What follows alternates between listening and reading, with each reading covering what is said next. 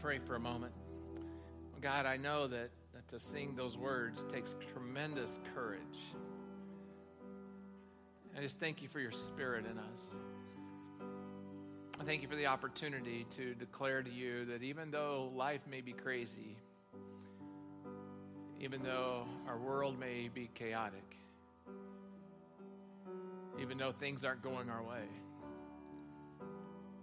that we can say by faith today that it is well with my soul. I pray now that you would inspire us as we hear from your word. You'd give us ears that would hear what your spirit wants to say to each one of us in the room. It's in Jesus' name we pray. Amen. You can have a seat now, that'd be great. Thanks so much for engaging with us and singing so well this morning. So, uh, I want to encourage you right now, if you would, to go ahead and grab your Bible and open it to John chapter 2. That's where we'll be today. And so that would be a place where you can, you know, open your Bible, you can take some notes in your Bible, but also uh, you can grab your message notes. They look like this and uh, all the Bible verses I'll use will be on here. And also, you can take notes uh, about things that may God may bring to your mind as we go through our time uh, together. Now, we're in this series called Unleashed Hope, Hope Unleashed, and we're talking about uh, encounters with Jesus. So, as folks had encounters with Jesus, that they would see Him. And then, as a result of seeing him, that they would be inspired to have hope themselves because of their encounter with him. Uh, what I haven't made a big deal about uh, is that in this series, what we're doing is, is we're walking basically through the entire book of John, uh, and this, in, this throughout 2017. I'll get that out. 2017. And so we actually started at Christmas where we did Advent and we went through all through the first chapter of John. And then at Easter, we went to the last two chapters of John. But most, we're going to cover most of the book of John this year. So I thought, well, because we're covering the book of John, wouldn't we like to know what John was writing about? So I thought, well, let's just begin by talking about the theme from John and John's purpose. And he actually gave it to us, so we didn't have to guess. It's in John chapter 20, verse 31, right at the top of your notes. He says this He says, These are written so that you may continue to believe, I would say begin and continue, to believe that Jesus is the Messiah, the Son of God, and that by believing in him, you will have life by the power of his name. And I put his purpose there in the bold print.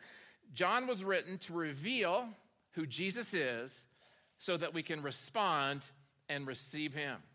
To reveal who Jesus is so that we can respond and receive him. So, as we go through John, uh, basically for the rest of this year, different times and different ways and different formats, uh, my encouragement to you is that you would realize that each week, what we're wanting to do is that we want to re- have Jesus revealed to us so that your eyes would be open, so that you can see him, so that you can respond, and then you can believe in him. So, what we've done is the last couple of weeks, we actually began with Easter on uh, John 20 and 21, and we looked at the fact that Jesus brought hope to the discouraged.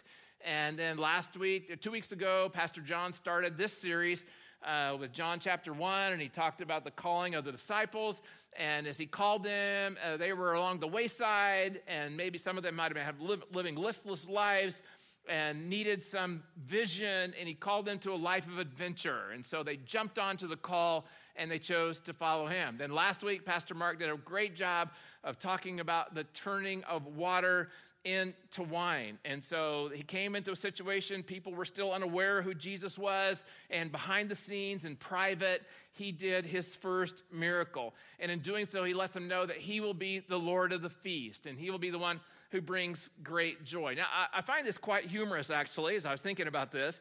So Jesus begins his ministry at a private event in Cana by expressing himself as the great party maker. Okay, so the great party maker. So you see that Jesus, they ran out of wine. He takes water, he makes wine. He's the kind of bro you want to have at a party, right? So he's a great party maker. But today, unfortunately for me, my sakes, I'm looking at that. He changes his tactic and expresses himself at a very public event as the great party pooper, okay? So that's where I know what Jesus does as he comes into this scene that we're going to look at today in Jerusalem.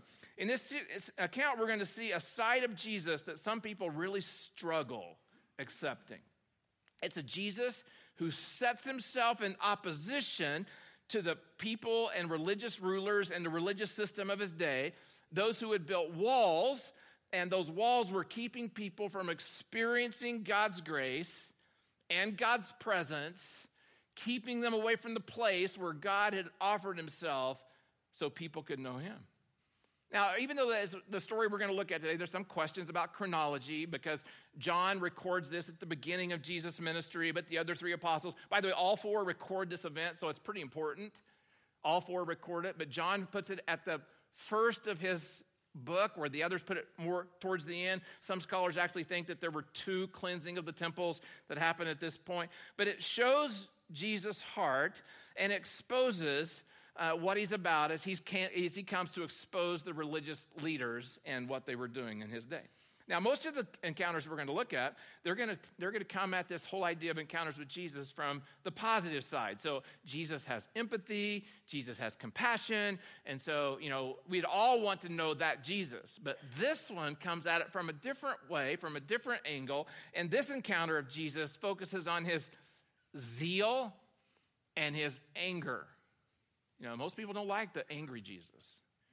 We like the empathic, compassionate Jesus. But Jesus had both sides. And his anger and his zeal was directed at those who had been, given responsibility to bring people to God. But in fact, what they were do- doing is that they were condoning a culture that built barriers, walls, obstacles, and kept people away from God. Now, folks, as we just began today, this is not just a message about something that happened 2,000 years ago. Unfortunately, God's people still build walls that keep people from experiencing God's presence. Now, some of the walls that exist that keep people from experiencing God, one might be an economic wall. And so that someone would say, Well, I can't go to church because they all look so perfect, they all dress so well. I don't have the clothing that would be required to go there. That's why Twin Cities, we're a casual church. You know, we want everyone to feel like they're welcome here no matter what they have to wear. And it's not about just, you know, reaching a certain economic strata, but all people can come here. But sometimes you go to church and people say, I don't want to go there because I don't have the right things to wear. And so economics keep them from going. But here's the biggest thing I think in our day to day it's the political leaning. Is that some folks say, well, you know what, if I go to that church, I have to be a Republican. If I go to that church, I have to be a Democrat. If I go to that church, I have to be a Green Party or independent, whatever it happens to be. And so what's happening today is that people are associating political parties, churches with political parties, and they feel like, well, if I don't believe that way, then I can't go there. I can't go there. You know, and another one would be like cultural and, and ritual observances. So, you know, when, they, when someone comes to church, there's a culture there where it's all for the inside group. It's all uh, designed around rituals that everyone who comes knows exactly what to do. But if you don't know what to do, you don't know, have a clue.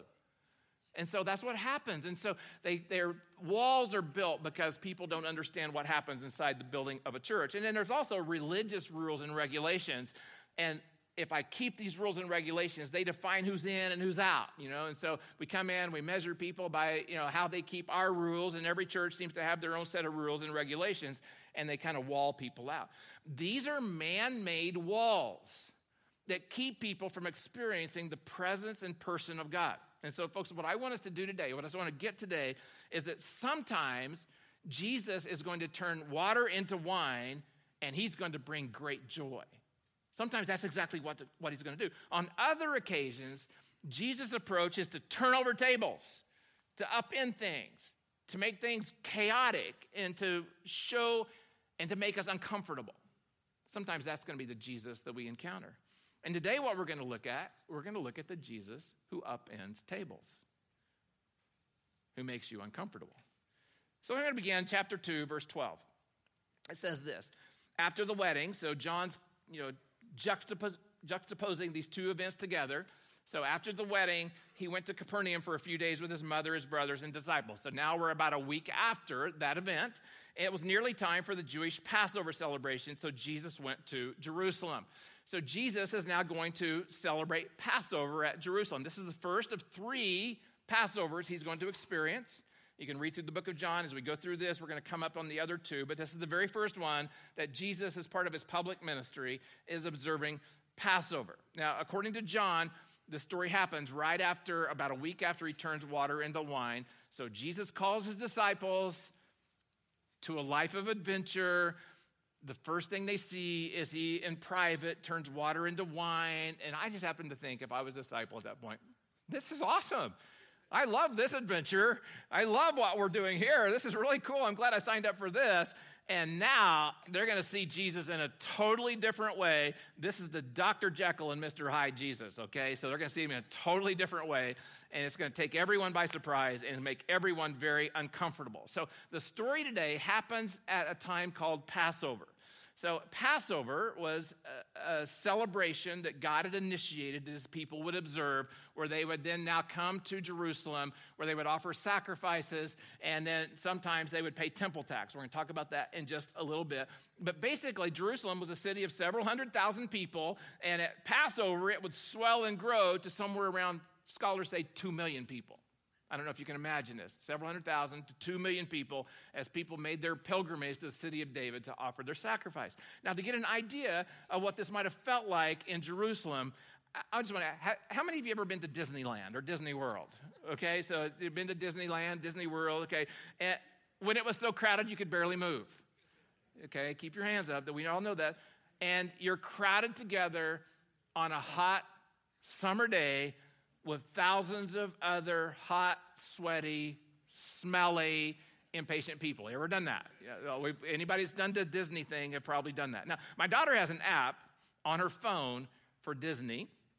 And so we were got able to go this spring.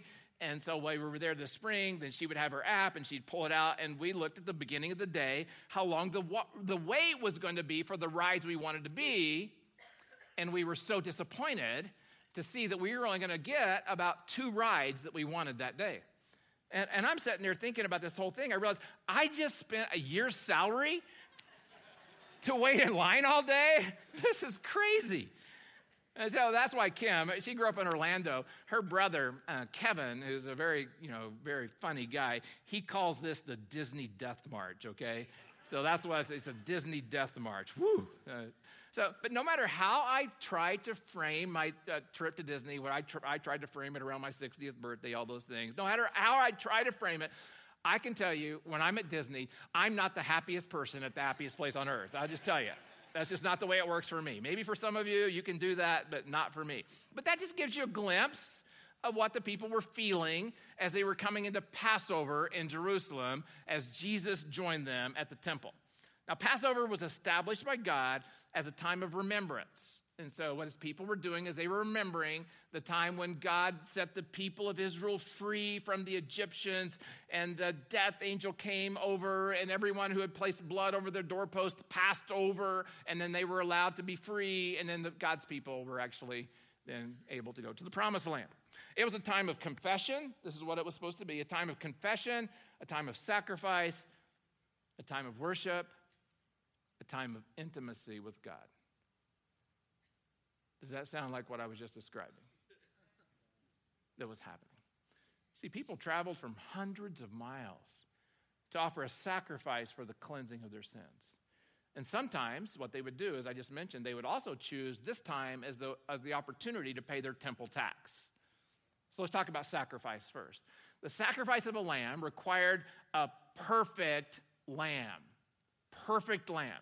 And so, out of, I'm sure, best intentions, out of convenience, and as a way to serve the people, I'm sure this is how it all began, the priest established the means by which the people could purchase their perfect lamb right on the spot.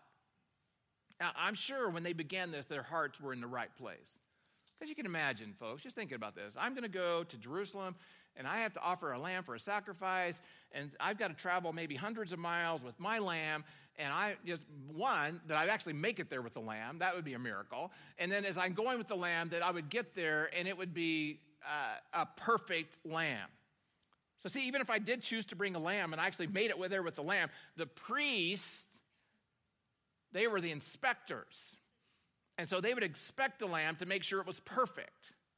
So, after going to all the work to get there with your lamb, the priest could, at their discretion, arbitrarily disqualify your lamb. They could do that. They could do that.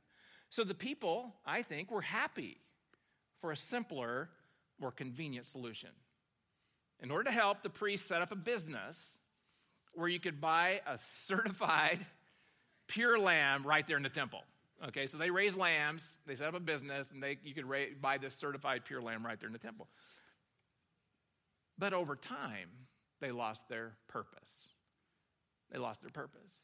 And what had happened is that this lamb business no longer was a way to serve the people and to make it convenient for them and to offer their sacrifice. It had become a money making venture.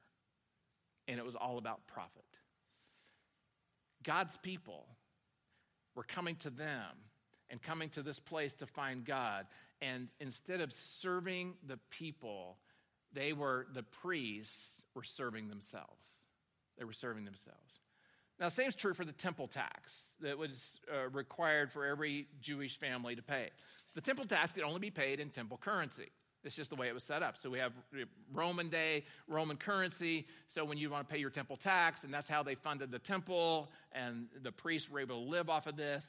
And so they were required to pay a temple tax. So the temple tax was requ- the requirement was that they had to pay it with temple coins. And so they couldn't pay with their Roman coins, so they actually, have to exchange them. It's kind of like going to 49er Fun Park. You go to 49er Fun Park, I take cash, and I get the cash. They give me what? Tokens. And then I use my tokens to play games. That's kind of exactly what's happening here. And so I've got my cash. They give me temple money, and I'm able to actually pay my temple tax with my temple money. The deal, though, is here's what happened is that the priests had started charging exorbitant exchange fees. So not only did they, you know, probably have a racket for what they would exchange it for, but they started adding a fee on top of that. Like if you go out of the country, say you're going to go to a foreign country that has euros, you go to the airport. While you're at the airport, you take your American dollars, you exchange them for euros. They charge you an exchange fee. Problem is here is the exchange fee was exorbitant that they were having to pay. And so all of this is going on, and then here comes Jesus. His very first Passover, his ministry. Now, it might help for some of us to see exactly what the temple looked like. So here's a, a, a model, as accurate as it can be, of what the temple looked like. And I don't have a little pointer deal here, but you, all the flat, you got the big walls, very ornate, big walls. And then you've got the flat areas, and then you've got the the actual temple itself in the middle. Well, the flat area is called the court of the Gentiles. The court of the Gentiles, everyone could access, whether Jew or Gentile. And this was designated to be the place where Gentiles could come and worship and pray to God. It was a holy place. But what happened is, is that when Jesus walked into there that day, the court of the Gentiles was full of money changers and animals. It was chaotic and crazy. It was not a place of worship, and it was not a place to go and pray to God. So that's what Jesus walked into. And just to give you a better uh, taste of what it was like, I'm going to show you a clip. This is a clip from the movie The Son of God. And in this clip, we're going to see Jesus as he goes into the temple, what he experienced, and then watch him as he upends tables and the response of the Jewish leaders. So let's watch this.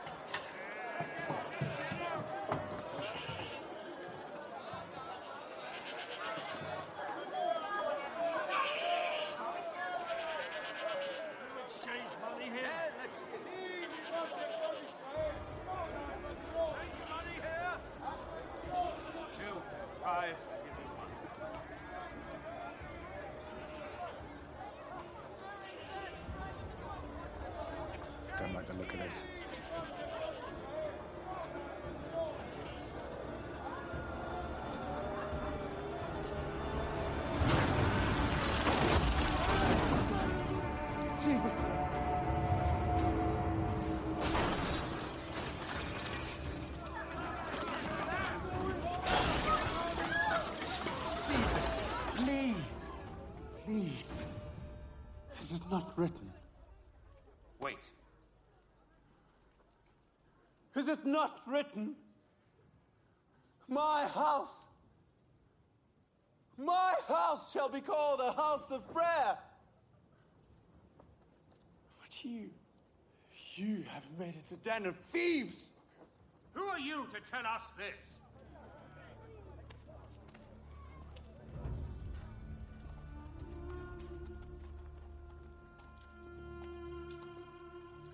We teach the law, not you.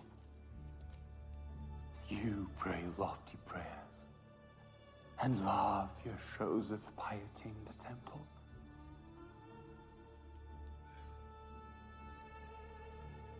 Hypocrites.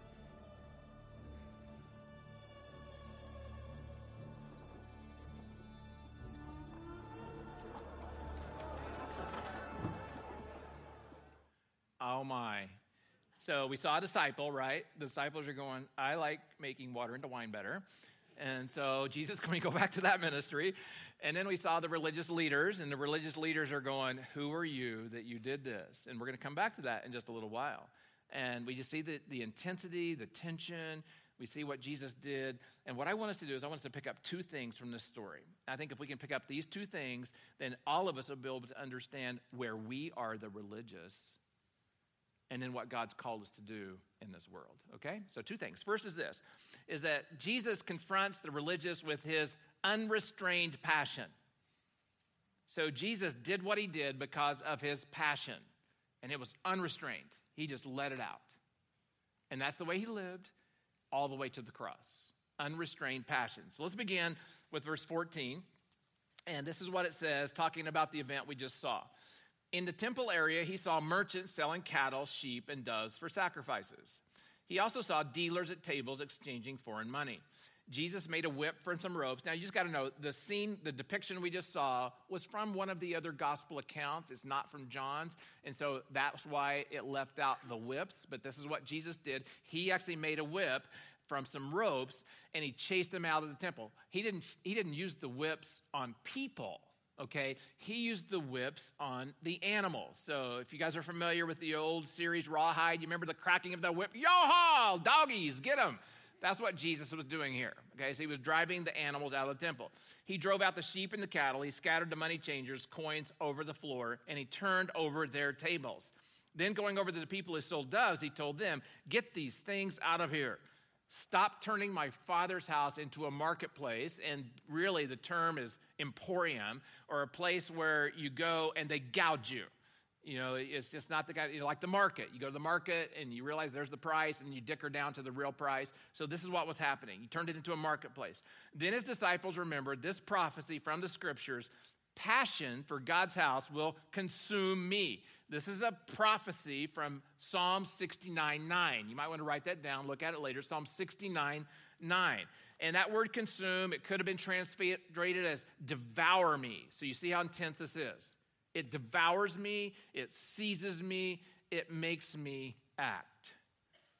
So passion makes me act, is what Jesus is saying here. Now, if this event would have happened in our day, uh, with you know our devices and, and social media, it would have gone viral instantly.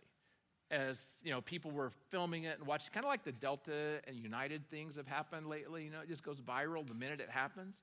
The deal though that as jesus is doing this he's right in the middle of the father's will. Right in the middle of god's will.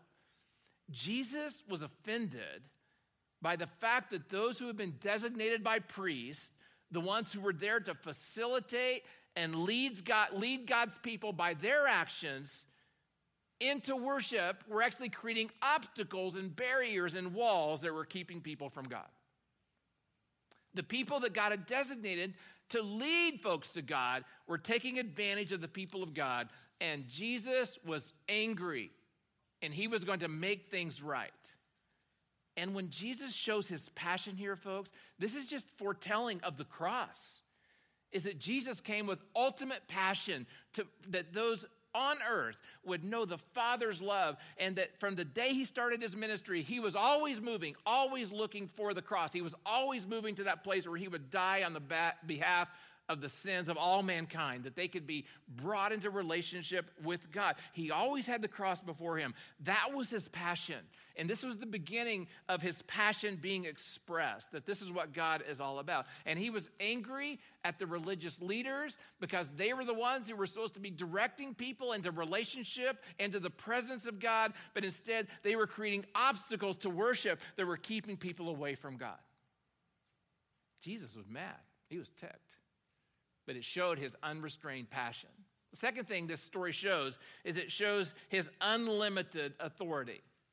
Unlimited authority. Now, I also want you to write down another word undeniable authority. So it's not only unlimited, so it has no limit, but it's undeniable. There's no question Jesus is an authority. No question of that at all. So Jesus' anger was fueled by his authority. But the Jewish leaders, as we saw there, they are the keepers of authority. And they weren't about to let go of control to anyone, even God. Even God Himself. So, what authority did Jesus have to overturn tables? Well, here's the deal, folks. He was the owner. He was the owner. Jesus says, You have made my father's house a den of thieves. When he has said my father's house, he was saying it's also my house. If it's my father's house, it's my house. That's what he's saying there. He's making a statement that this is my house as well. And folks, only the owner has the right to overturn tables. Only the owner has the right to rearrange furniture. If you come over to my house and you're a guest, you walk into my house, you're going to see this a hodgepodge of all kinds of eclectic things that we've accumulated over the years that we found at some point to be sentimental and memorable. You're going to find this cluttered. You're going to find that uh, that our house may need some improvement. Okay, and you look at our house and you're a guest, but if you walk over and you start moving the furniture, hey, we're going to butt heads, okay? If you start moving paintings off the wall, you start saying, hey, this is tacky, let's get this out of here, because only the owner can do that, right?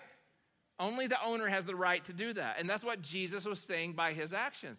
He's the owner of the house, and when he's in the house, he can do whatever he wants. Jesus wants them to be aware of that. So let's just read these verses now, okay? Beginning with John 2 18.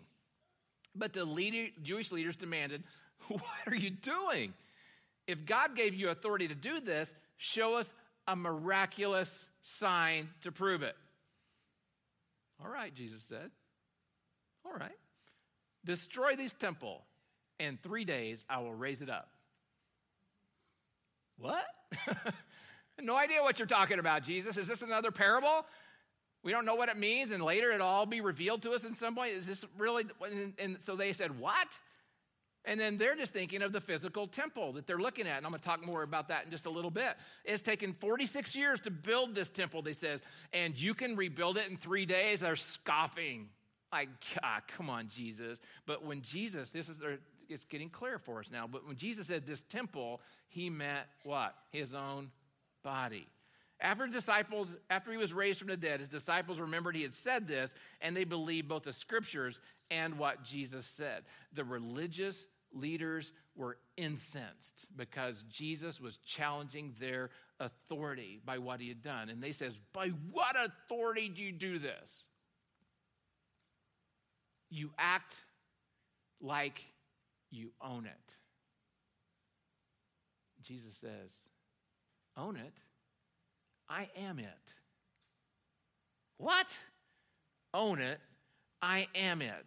Now, this is radical, folks. Just think about this a minute, okay? This is, this is the third temple that's been built by the Jews. First temple was the Temple of Solomon. It was the most glorious, wonderful, amazing feat uh, that Solomon built in this temple. Solomon built that temple. That temple was destroyed during the exile. At the end of the exile, Ezra and Nehemiah, they come back into uh, Israel, Judah, and they rebuild the temple.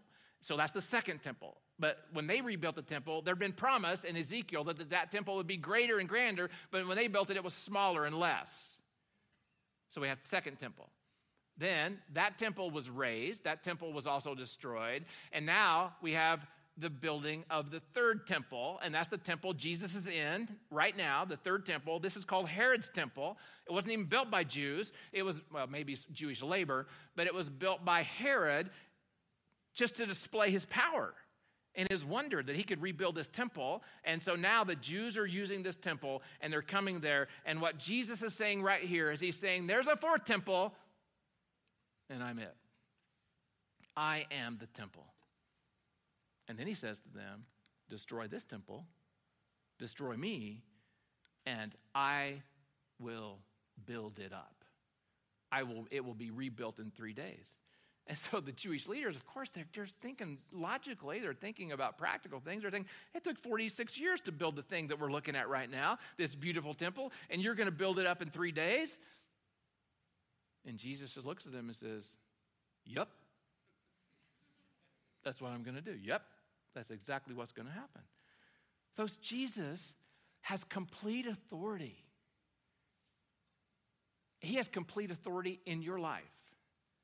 Complete authority. He's the one who defines reality. He's the one who creates change. He's the one who deserves our complete devotion.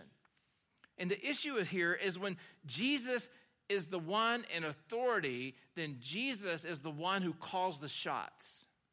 That's where the rubber hit, that's where it got all tense here, that Jesus was now calling the shots. And when he calls the shots, folks, you are actually on an adventure. So he called his disciples, it was an adventure, but it was an adventure to submission, to submission to his authority.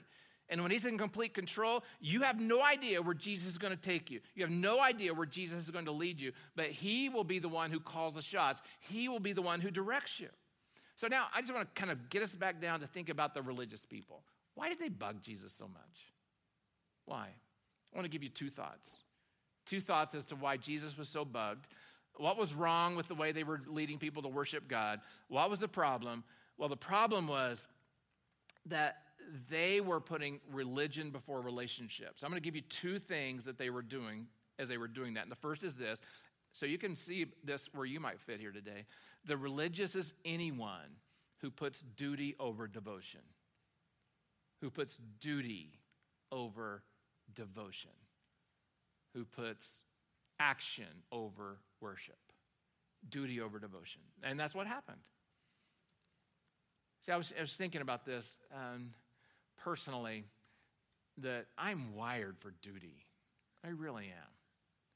Now, we were, I got to go to a conference this week, and I was sitting there as the person was describing personality types. And when they got to my personality type, they said one of the key motivators of my personality type is duty is that we're driven by duty. And so it's easy for me to fall into the camp of duty. And, and I'll just say that probably over the 25 years I've been your pastor, I probably guided you sometimes to say, duty first. But if you do this, you will experience God. Now, I know there's some truth in that, but when duty is before devotion, it leads me to an empty place. And what God says is, no, I want you to put devotion before duty. I want you to put presence before practices. I want you to put worship before your responsibilities. And when we do that, folks, then we're able to lead people in a, in a healthy, growing relationship because we it's coming out of us. It's coming out of our own devotion. Love the Lord your God with all your heart, soul, mind, and strength. Love your neighbors. You love yourself. I'm responding out of my devotion and worship to God. But when I put duty first, I'm leading people into an empty spot that can't be sustained. And that's what religion does. The religious are those who put duty over devotion. Number two, the religious is anyone who builds barriers instead of bridges. They build barriers instead of bridges. So this comes down to us understanding the purpose of a priest. One of the primary purposes of a priest in the Old Testament, in Jesus' day as he came, was to be a bridge builder between God and people. So build bridges so that here's people, build a bridge so that people could cross over the bridge and they could experience God. But what they were doing in this day, instead of building bridges so people experience God, by what the, by duty over devotion, they were building walls that were keeping people away from God. Can you imagine what Jesus felt as he saw this? As he experienced this? That what was designed to be for the good of all people was being used for personal gain? C.S. Lewis says it this way Of all bad men, religious bad men are the worst. That's exactly what Jesus was confronting at this point. So John ends this section with these words. He says, Because of the miraculous signs Jesus did in Jerusalem at the Passover celebration, so we know he did healings, he did other miraculous things while he was there, many people began to trust in him. But Jesus didn't trust them because he knew all about people. What a statement for us, folks. Uh, that we can never get prideful about where we are in our relationship because our tendency is to become religious and put religion over relationships and end up putting duty over devotion.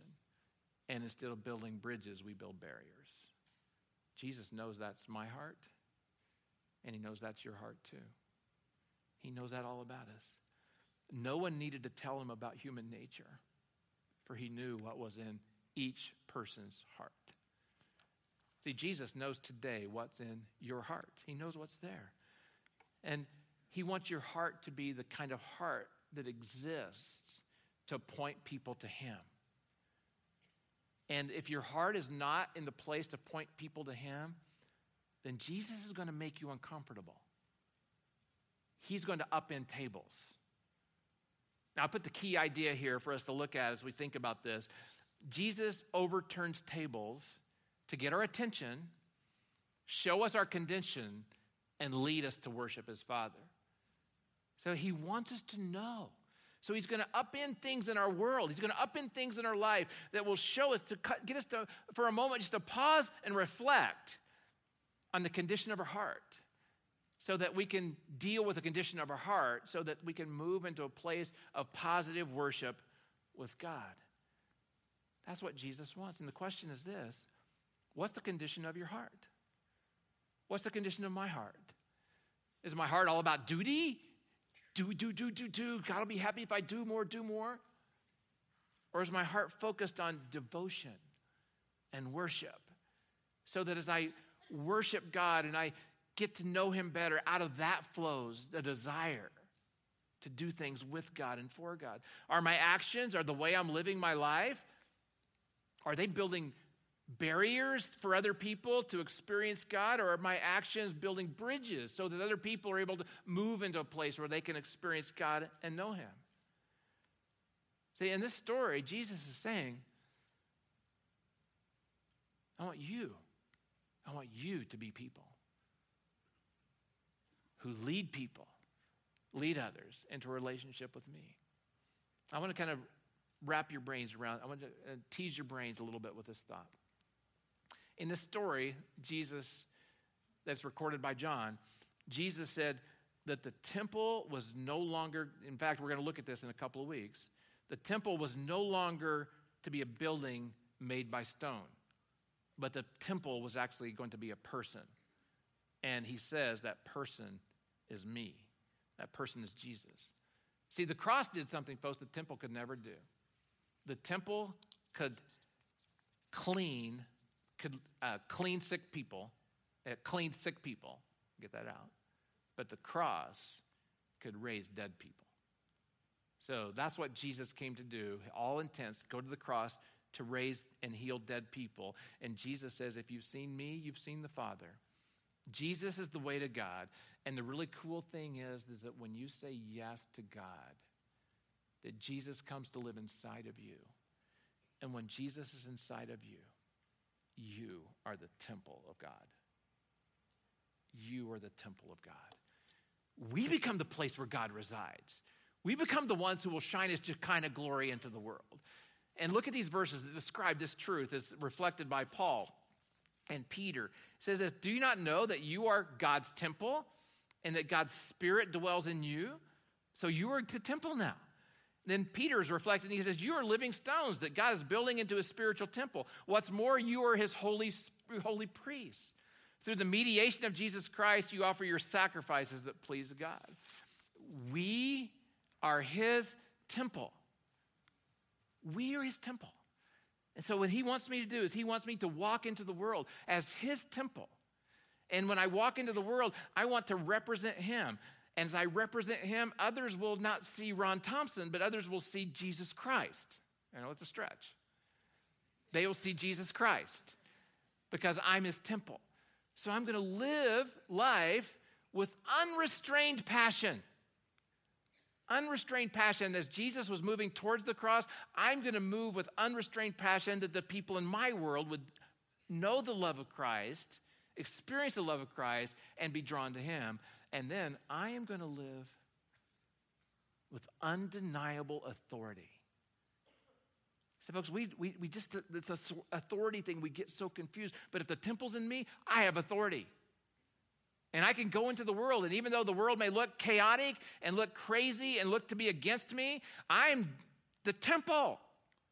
And as I walk into the world, people will experience Christ through the power that comes through Christ in me. And that's what he's called us to do. And I just tell you, if we live this way, we will unleash hope in our world in a huge way. I'm going to ask you to bow your heads and let's think about this.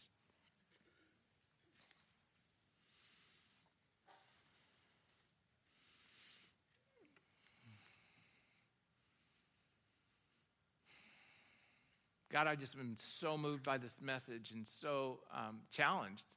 You've made me so uncomfortable. So I look at my life and I've just been thinking about the ways that I've been guilty of putting duty over devotion. I think about the ways that I, I'm sure because of that, that I've not built bridges, but in fact, I built barriers.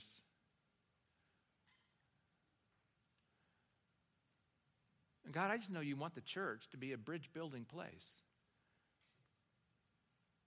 And so many people would look at your church right now and say it's all about walls and barriers. It's all about a fortress. It's all about hiding behind. So I pray today, God, that you would help us, inspire us to move into culture. Those who know Jesus, move into culture as your temple, as your holy temple. We would live with unrestrained passion that other people would know you. And we live with unlimited, undeniable authority because you are our authority and we're doing what you call in your way. Just thank you, Jesus, for this. It's in your name we pray. Amen.